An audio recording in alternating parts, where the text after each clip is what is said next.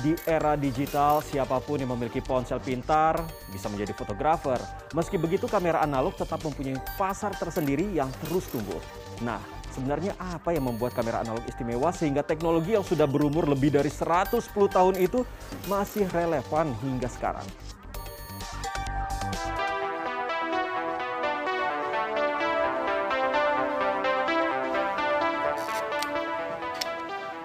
Dengan kemajuan teknologi saat ini, mengabadikan momen dalam bentuk foto tidak pernah semudah saat ini. Digitalisasi fotografi membuat masyarakat dengan mudah mengambil gambar, melihat hasilnya, dan membagikannya kepada orang lain. Namun bagi sejumlah pecinta fotografi, tidak ada yang bisa menyamai kepuasan melihat hasil foto yang diambil menggunakan kamera analog. Saat ini saya berada di Pasar Baru, Jakarta Pusat, salah satu pusat servis dan jual beli kamera analog yang masih bertahan di era digitalisasi. Di sini saya bertemu dengan Red Ginting, legenda kamera analog pasar baru yang setia menekuni bisnis kamera analog sejak 35 tahun yang lalu. Di usianya yang ke-73, Pak Ginting masih sibuk melayani pengunjung, termasuk yang datang hanya untuk sekedar mencari tahu. Kamera analog adalah kamera yang masih menggunakan pita film untuk menangkap gambar.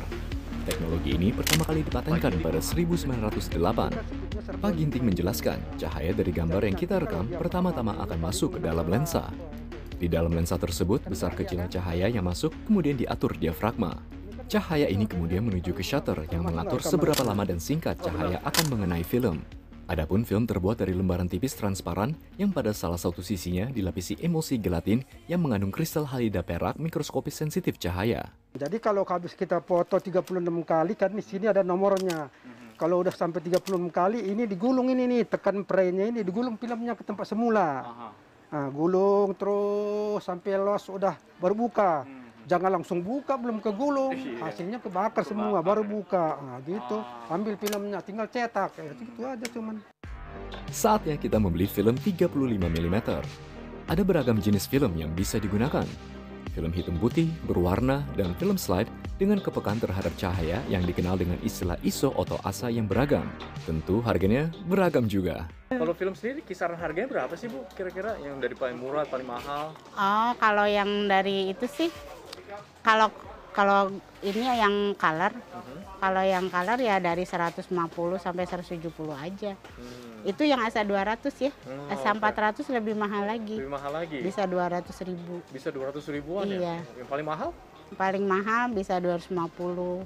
yang profesional. Yang profesional. Ya? Iya. Wow. Okay. Bisa minta satu Bu ya yang Mangga, ini ya. silahkan.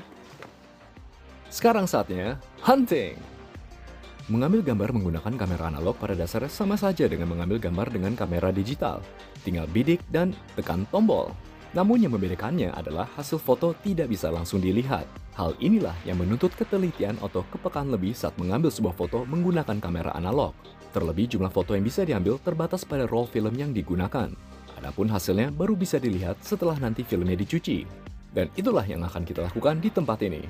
Salah satu tempat di Jakarta yang menerima proses cuci cetak film kamera analog. Misi mbak nih hasil cetaknya. Tunggu dulu ya kak. Oke siap, makasih. Iya, Nah kalau di sini cuci film bisa dilakukan paling cepat dalam waktu satu hari. Tapi memang kalau selesai nanti kita akan memberikan hasil digitalnya melalui email yang kemudian kita bisa pilih mana yang mau kita cetak. Tapi kalau saya, saya tidak mau lihat hasil digitalnya dan mau minta dicetak semua supaya ya supaya lebih seru nanti pas begitu pertama kali lihat.